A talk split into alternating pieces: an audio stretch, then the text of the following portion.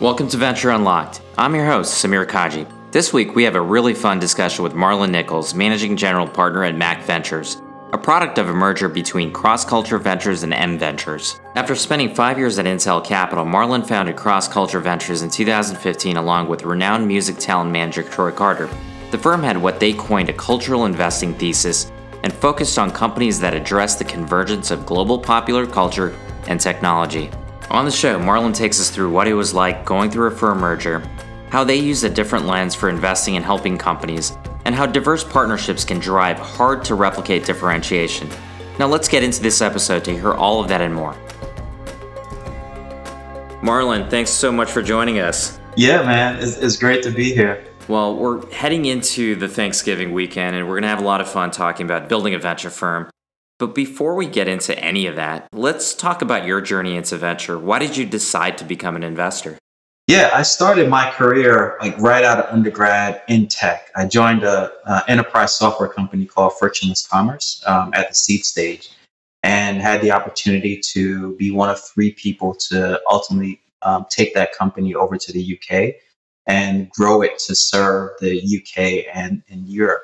So basically you know, that was my first time seeing a company almost from inception to a liquidity event.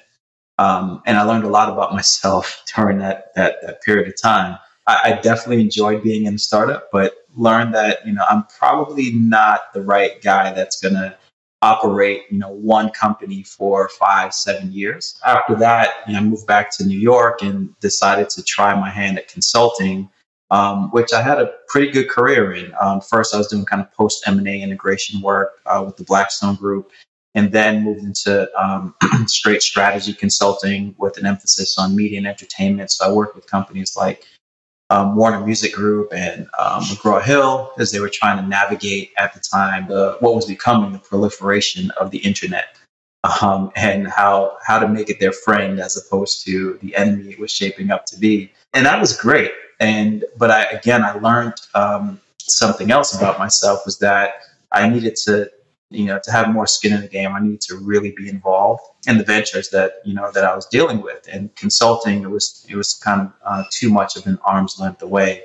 And so I started trying to figure out what was next and and and what could get me in the middle, kind of like you know Goldilocks, right? Too big, too small. I need something right in the middle.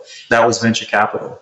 And, um, you know, I wanted to work with incredibly smart people every day, um, which I found in founders. I wanted to be around cutting edge technology and, and kind of in the new what's next in terms of tech and innovation. And so I, I get that in, in venture every day. And I wanted to, um, you know, still participate in strategy conversations and, um, you know, and have, have a hand in coaching in terms of what happens around operations but not be the person that's running the company, but also not being able to walk away after you know a six month engagement right? This is five ten year commitment.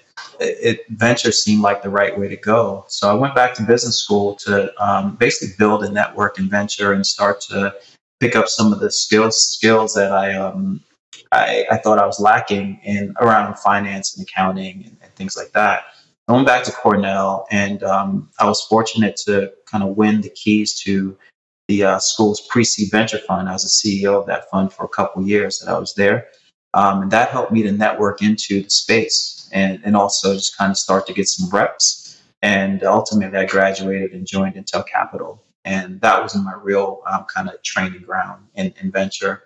All in, all in, it was five years with Intel Capital as an investment director for um, for four of those five, uh, associate investment director for one, and maybe one and a half, and worked across a number of business um, business units from media uh, and entertainment again to um, software and services, which is essentially enterprise software, to a group that we called New User Experiences.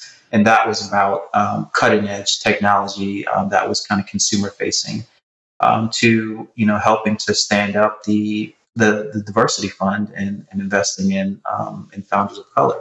You know, Intel was great because they also, in addition to you know um, providing such a, a, great platform to learn uh, from you know some some top investors. Uh, Lisa Lambert um, was was one of my direct managers.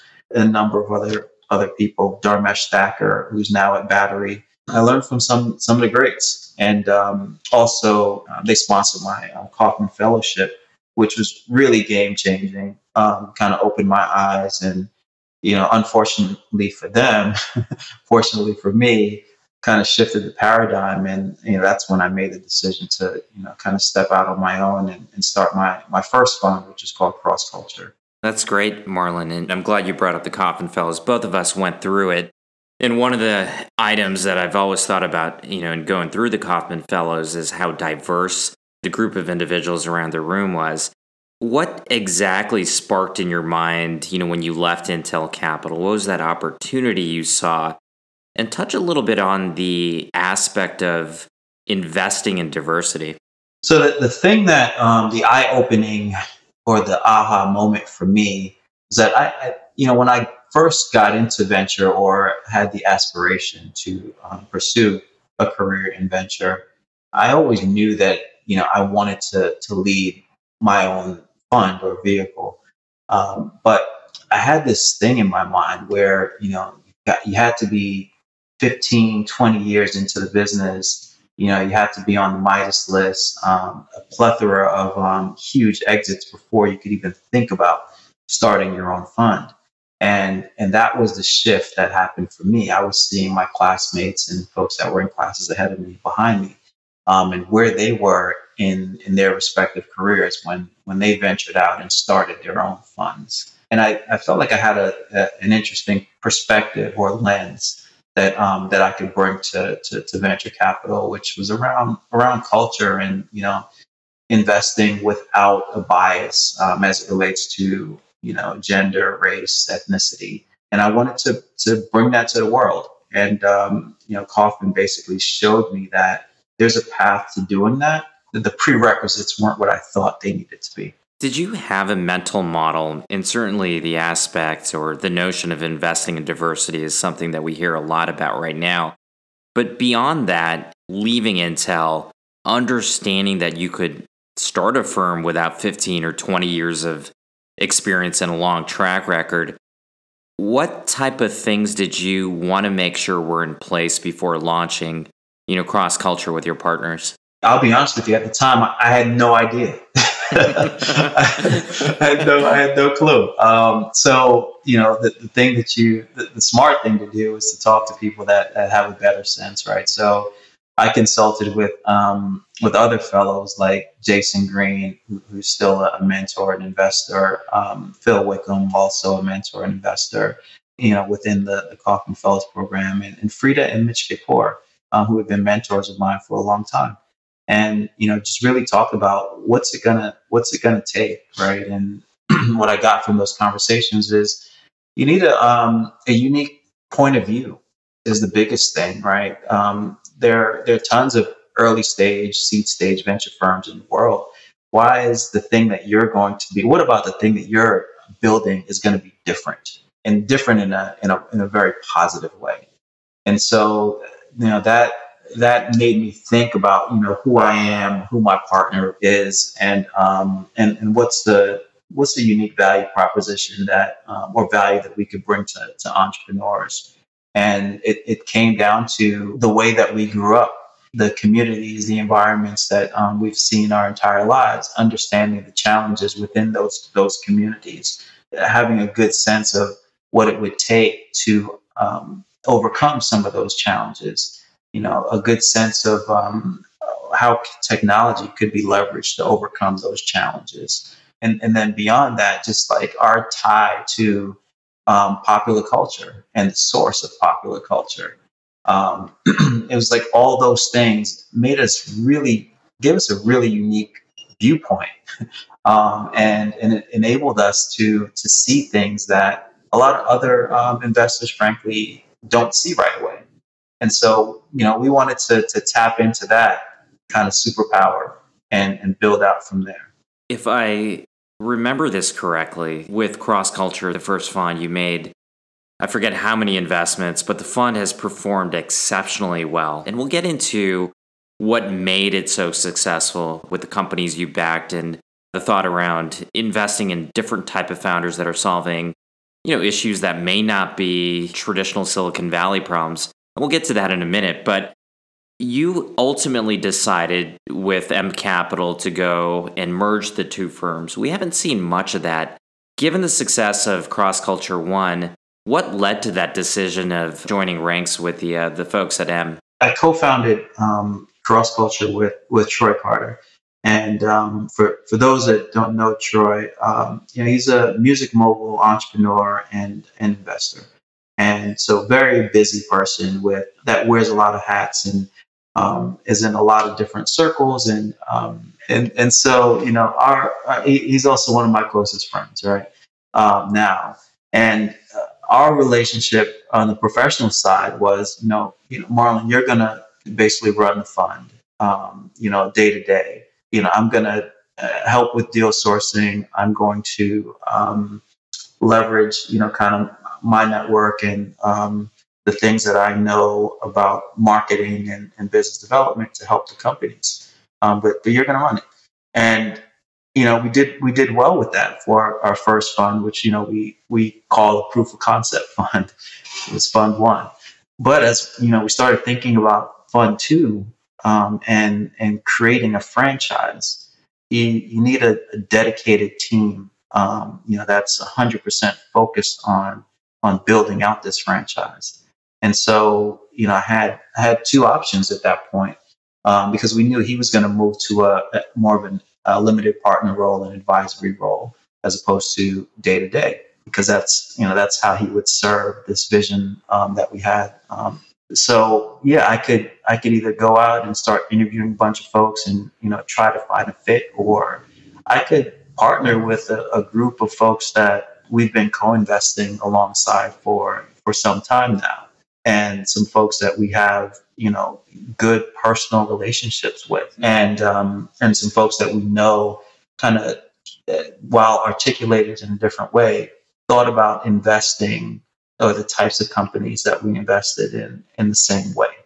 Um, so that that was you know that was Adrian and Mike at um, at M Ventures and, and, and Charles who's who's uh, more of a venture partner with us. Um, they created M Ventures. You know, like as I mentioned, we've invested in a number of the same companies, and so I I just brought it to them. Look, thinking about doing something different. It's it's a little out of the box, but um, you know, I think I think it could be a monumental shift for um, for both of us, uh, both of our groups, and um, they kind of saw it the same way, and then we started building. Yeah, you know, it's it's really interesting, and you know, as I mentioned before, it's not fairly traditional to have multiple GPs or firms merged together. Bonfire, of course, has done that with Mark Mullen and Jim Andelman.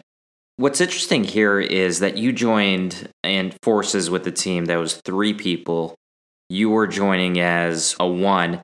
How did you get comfortable with merging with a firm that had, you know, a bigger investing team? And what was your own mental framework of what you needed to make sure was in place, at least from a partnership standpoint, for this to work?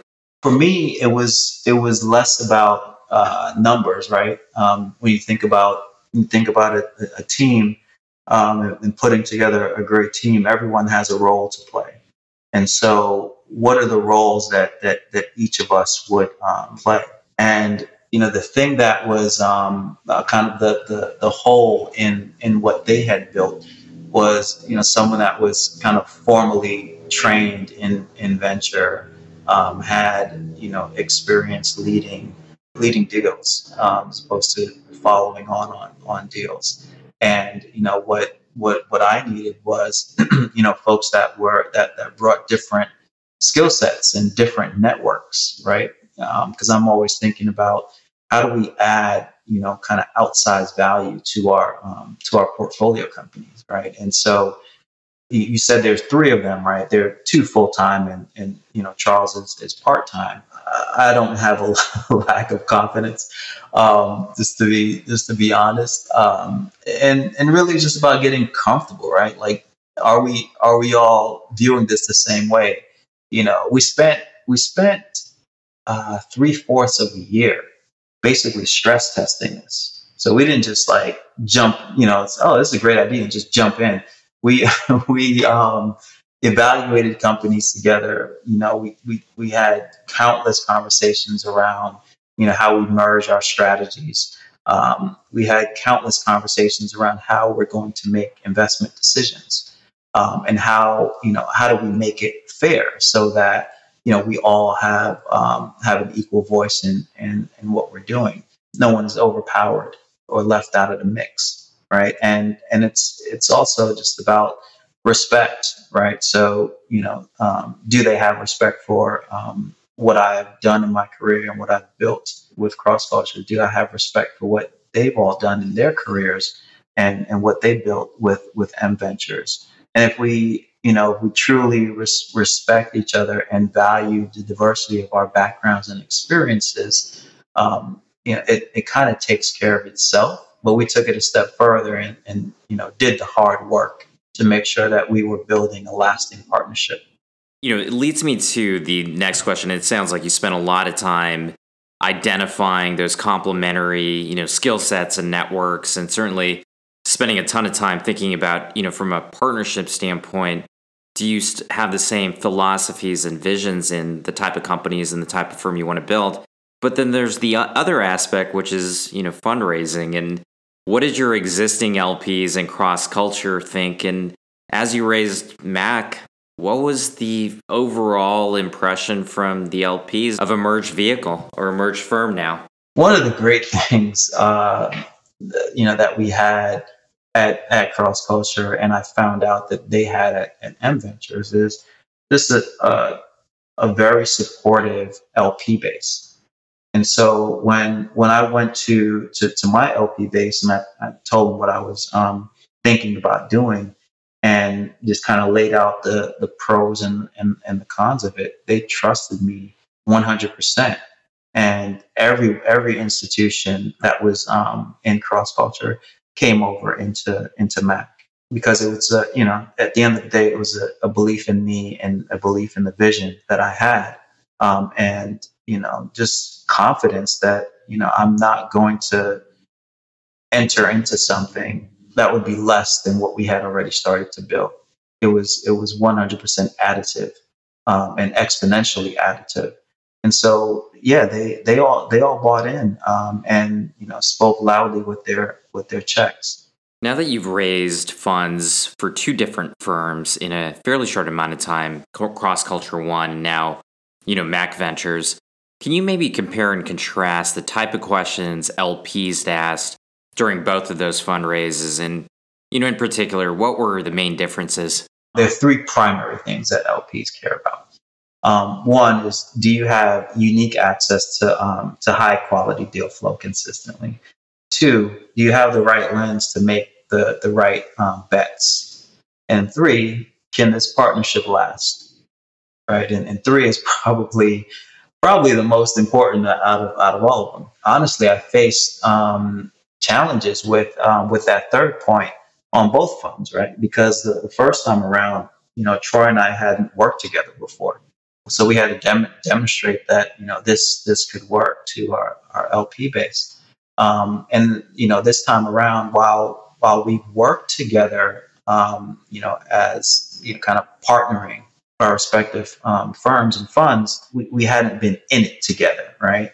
Um, it, it's one thing to co-invest uh, out of separate vehicles. It's another thing to actually um, make the decisions together, right? And and support each other as a team and have the difficult conversations as a team, right? Um, where you're making that call, right? There's no there's no okay um, you guys aren't into this well we're going to go forward you know anyway it's like no it, now you're one team we got to make the decision to either go forward or not go forward and so the thing that we did um, in both funds actually is we we jumped out to a to an early first close and started investing out of the vehicle right away you know, so at Mac, you know, all of our you know cross culture and M Ventures um, LPs, you know, um, essentially became the anchors for our first close, and that allowed us to start investing. You know, so we're we're about a year into that now,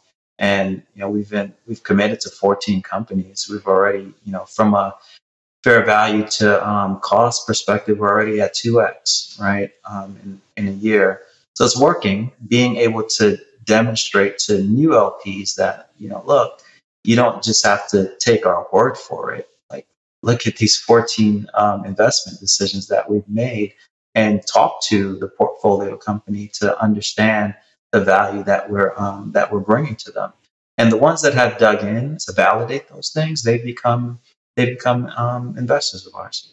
So, if I hear that correctly, it sounds like your mind is on the philosophy that you know you do a close, get started, and then continue to fundraise. You know, as you invest in companies and are able to now, of course, show, hey, look at what type of companies we're investing, so you have something tangible. There is another school of thought that says, okay, well, if you do a close, make sure the close is at least a certain percentage of your target because you don't want to have negative signaling. How do you view that, and what would be your answer to that latter view? Conventional thinking is conventional thinking, and it's a safe way to go. Um, but you know, when when you got to throw all the cards on the table and go for it, then you just got to go for it you know, for us, it was like, um, I mean, you know, our first post was a, it was a significant number, right? Not anywhere near where we um, what our, our target was, right? But but significant enough for us to um, to start to get some things done. I think where where some folks might get into trouble is um, you you start making those investments, but you start investing outside of the model that you're pitching right? So so you met so you're managing less money, so you're writing you know maybe smaller checks than you intend to. You're taking um, a smaller amount of ownership in the companies that, that you intend to, et cetera, right? That's not going to provide um, confidence that you can deliver on the model that you're setting that you're setting out to deliver on. So you know we we wanted to basically you know show instead of um, instead of talking about it and it you know fortunately it, it panned out it might not be for everyone right but you know um, we're going to take big swings we're confident in in our abilities. If it didn't work out well you know then you know we got to have an interesting story to tell. Right? But yeah but but fortunately it it, it did right? And um and we continue to move forward. Yeah, that certainly makes sense. And especially in this case where you can tangibly show investors or prospective investors the type of deals that you do together versus a reliance on you know the deals that you did individually before the merger now shifting the partnership lens to how do you put it together from a product standpoint and in particular what do you provide founders that takes all of the unique backgrounds and skills that you have to uh, truly d- deliver something consistent and valuable for uh, the people you work with. Before I answer that, probably makes sense to talk a little bit about the team, right? So, you know, Adrian Fenty was the fifth mayor of Washington D.C. Um, he he was a special advisor to Andreessen Horowitz for four and a half years, helping them think about you know how they would uh, support companies that navigate you know heavy regulatory environments like Airbnb, Lyft, etc. Right, basically help to build that practice before um, co-founding M Ventures. Um, you know, Michael Palank, our our other full-time uh, GP. You know, Mike um, was a, an agent at, at WME. Um, he helped to run Will Smith's family office. He spent time with both Amplify and Science, um, the accelerators here in LA.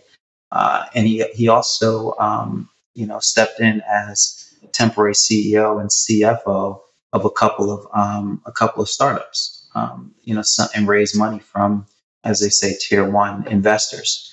And then um, kind of our, our special general partner or um, or venture partner, Charles King, you know, was a Hollywood super agent, um, having you know managed uh, the careers of Oprah Winfrey, Tyler Perry, Prince, Michael B. Jordan, Ryan Coogler, etc., and, and, and now runs a um, you know a, a quickly growing media company so, you know, though, and we, I talked about my background already, but all those combined experiences give us access to uh, um, a unique network, right? So if you're if you want to be connected to at, at, a, at a very senior level too, right? So if you want to be connected to media and entertainment, whether we're talking about entities or individuals or uh, professional sports or you know the Fortune 500 or um, government, uh, both federal and um, and local, or um, you know call it the the who's who of um, startups in the last 20 years.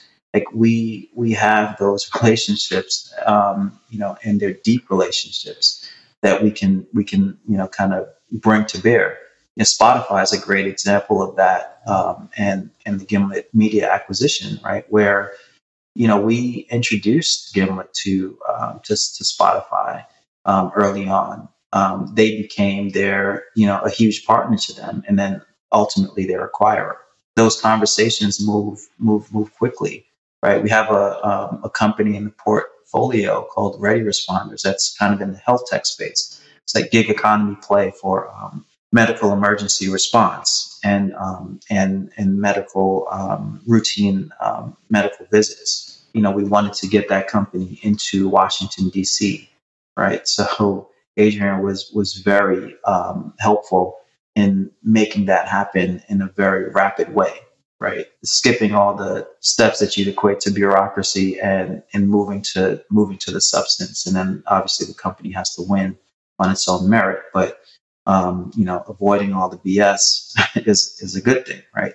Those are just things that that that we can do um, just within our within our team that a lot of other firms, um, frankly, don't have the diversity uh, of relationships that that we do.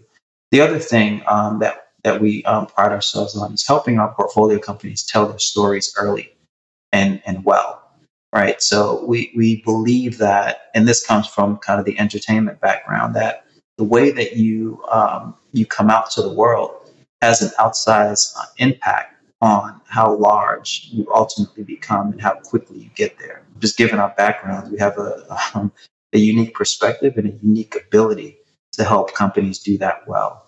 So those are those are the things that we we, we typically um, hang our hat on, and then obviously we're operators too.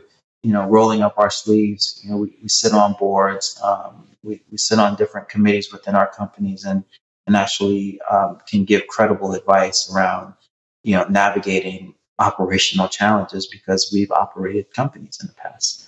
I'd say those are the, the, the three main um, pillars, if you would, of, of, of how we stand out in terms of our support of our portfolio companies.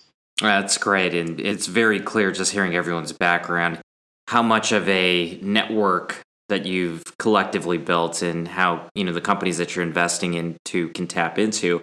But I also look at venture and there's two sides of your customer base. There's your founders, and then there's the folks that entrust you with their money, the limited partners.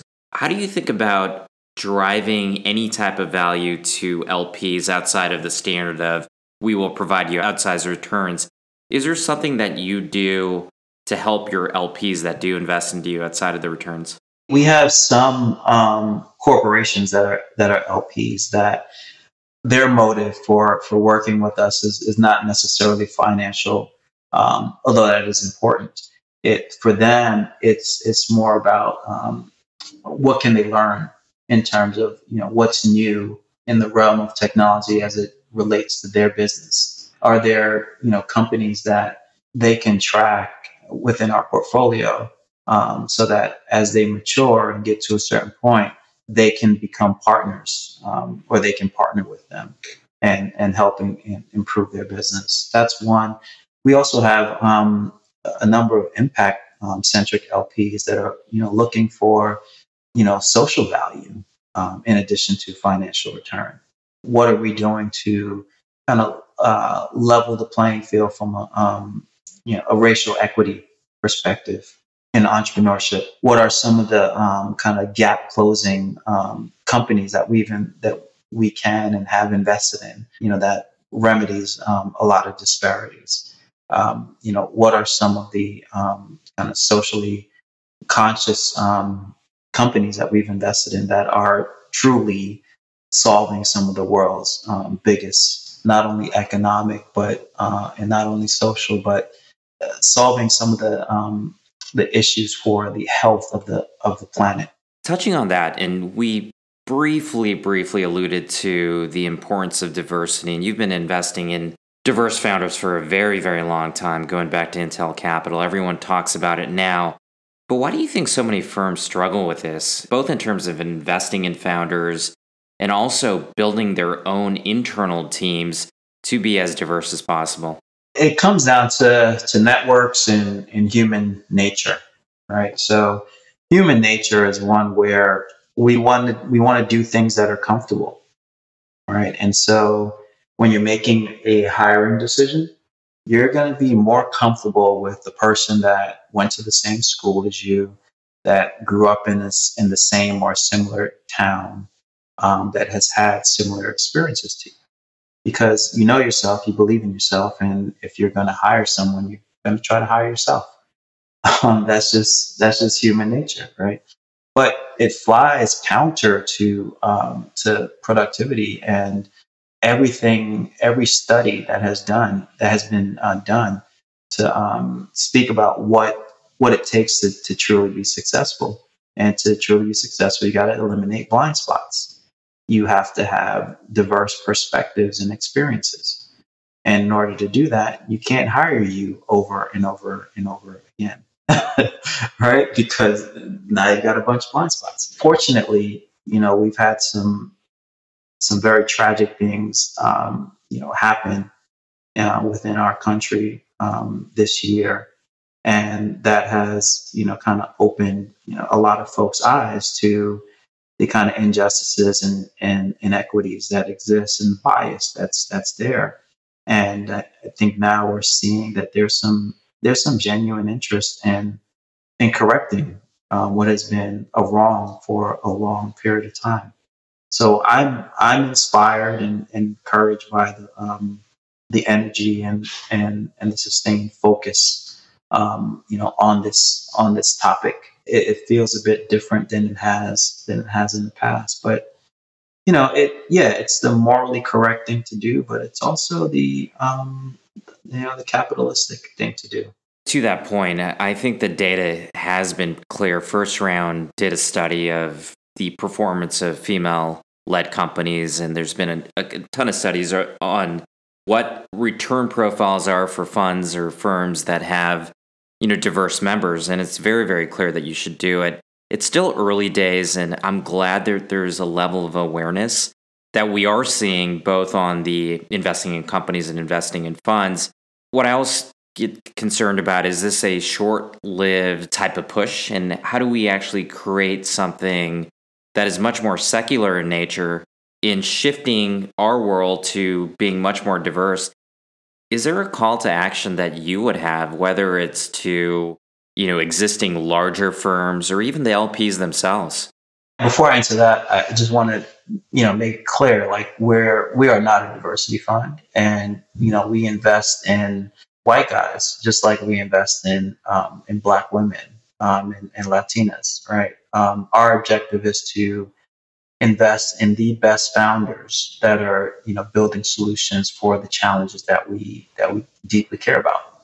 And so that was one of the things that um, you know i came away with uh, you know during my time at the diversity fund at, at intel capital um, is that i didn't want at any point for anyone to any other investor to look at a a member of our portfolio family. And you know make an assumption that they received capital because of anything outside of um, their talent, um, skill, and uh, and what they're building.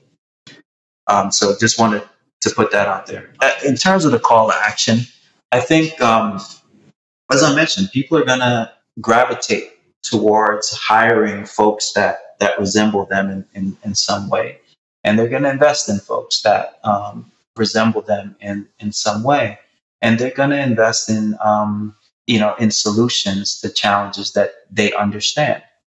And so, in in order to kind of disrupt that a bit, you're going to need um, more you know people that that that look like me and that look like Mariam Rivera and and others, you know, to to have you know like real purses, right?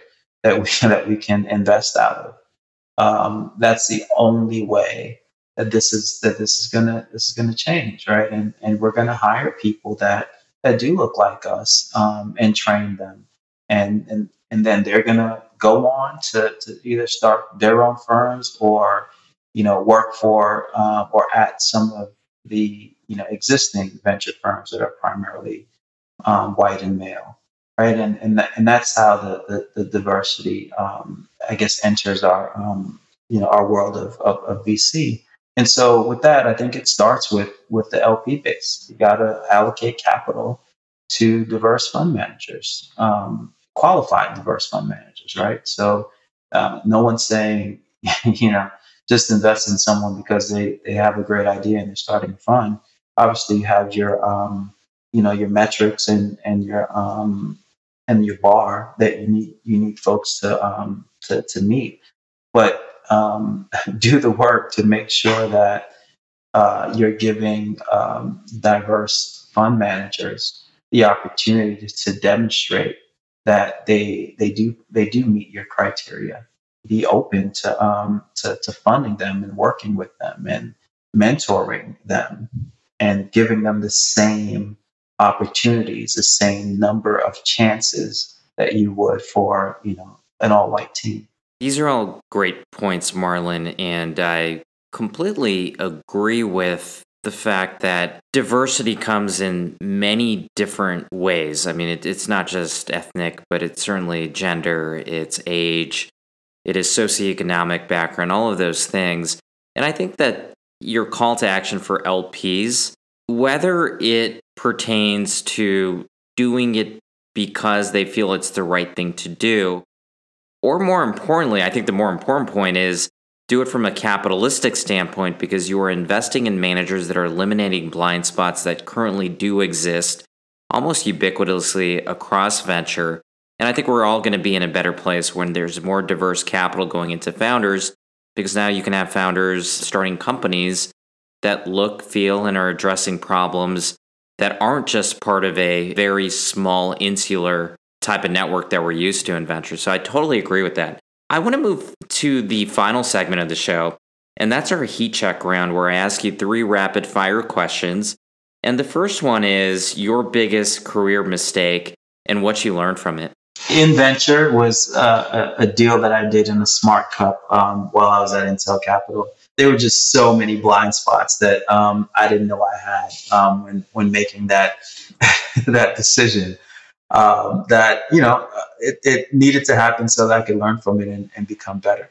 One of the things was just really getting to know the teams that you invest in. You know, making sure there isn't a high level of friction amongst the team um, members. Um, that was that was something I um, failed on in that one in a huge way. and I do think that a lot of us sometimes gloss over those things. So it's a great learning and it's a great piece of advice. Is there anyone within the investing market, venture or otherwise, that you aspire toward? Who would that be and, and why? Man, there's so many people, right? Um, I, I've named a few so far, right? Um, mentioned Freada Kapor for um, all the work that they've done from an impact perspective while maintaining, you know, very um, aggressive and competitive um, returns. So I continue to look up to them for that. Jason Green um, and what he built at Emergence Capital from nothing, having um, a very unique uh, lens and and model that he was bringing to venture that has now caught on in, in a significant way. And he's been wildly successful, um, you know, since then you know, to um, to to folks like Ben Horowitz and Scott Kupor over at Andreessen Horowitz for what they've built in, in such a short period of time. There's there there are a lot of um, kind of luminaries that um, that I look at, and inside the firm we we have a saying, a great study the greats, and so we look at all of them and and try to you know take the best from from everyone. You bring up an interesting point that I often forget about is that Andreessen's only been around for a little over a decade. I think it's 11 years. So it is amazing what they've done. Final question. You have seen the number of new seed firms come to market. You know a lot of them. What piece of advice would you give to somebody that's thinking about launching their own firm right now? Just realize that it's it's really really hard. you see you see all the easy stuff, um, you know, fancy words and, and tweets and all that, but it's hard. Um, so you know, just just make sure this is something that that you really want to do.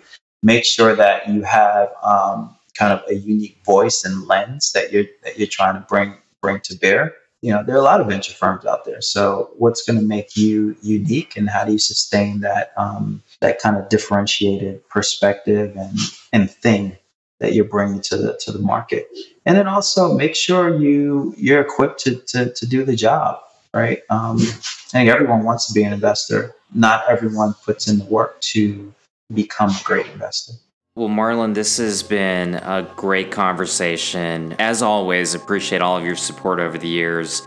I'm looking forward to seeing the success of Mac. Thanks again for being on here. Yeah, that was my pleasure, man. Um, I'm, I'm glad you invited me, and this was a fun conversation. Thanks for listening to another episode of Venture Unlocked. To learn more about Marlon Nichols, Mac Ventures, or our discussion, be sure to go to Apple Podcasts or Spotify where you'll find detailed notes on the show. While you're there, please leave us a rating and a review, it really helps us out. And make sure to hit the subscribe button in order to get each and every Venture Unlocked episode as soon as it's released.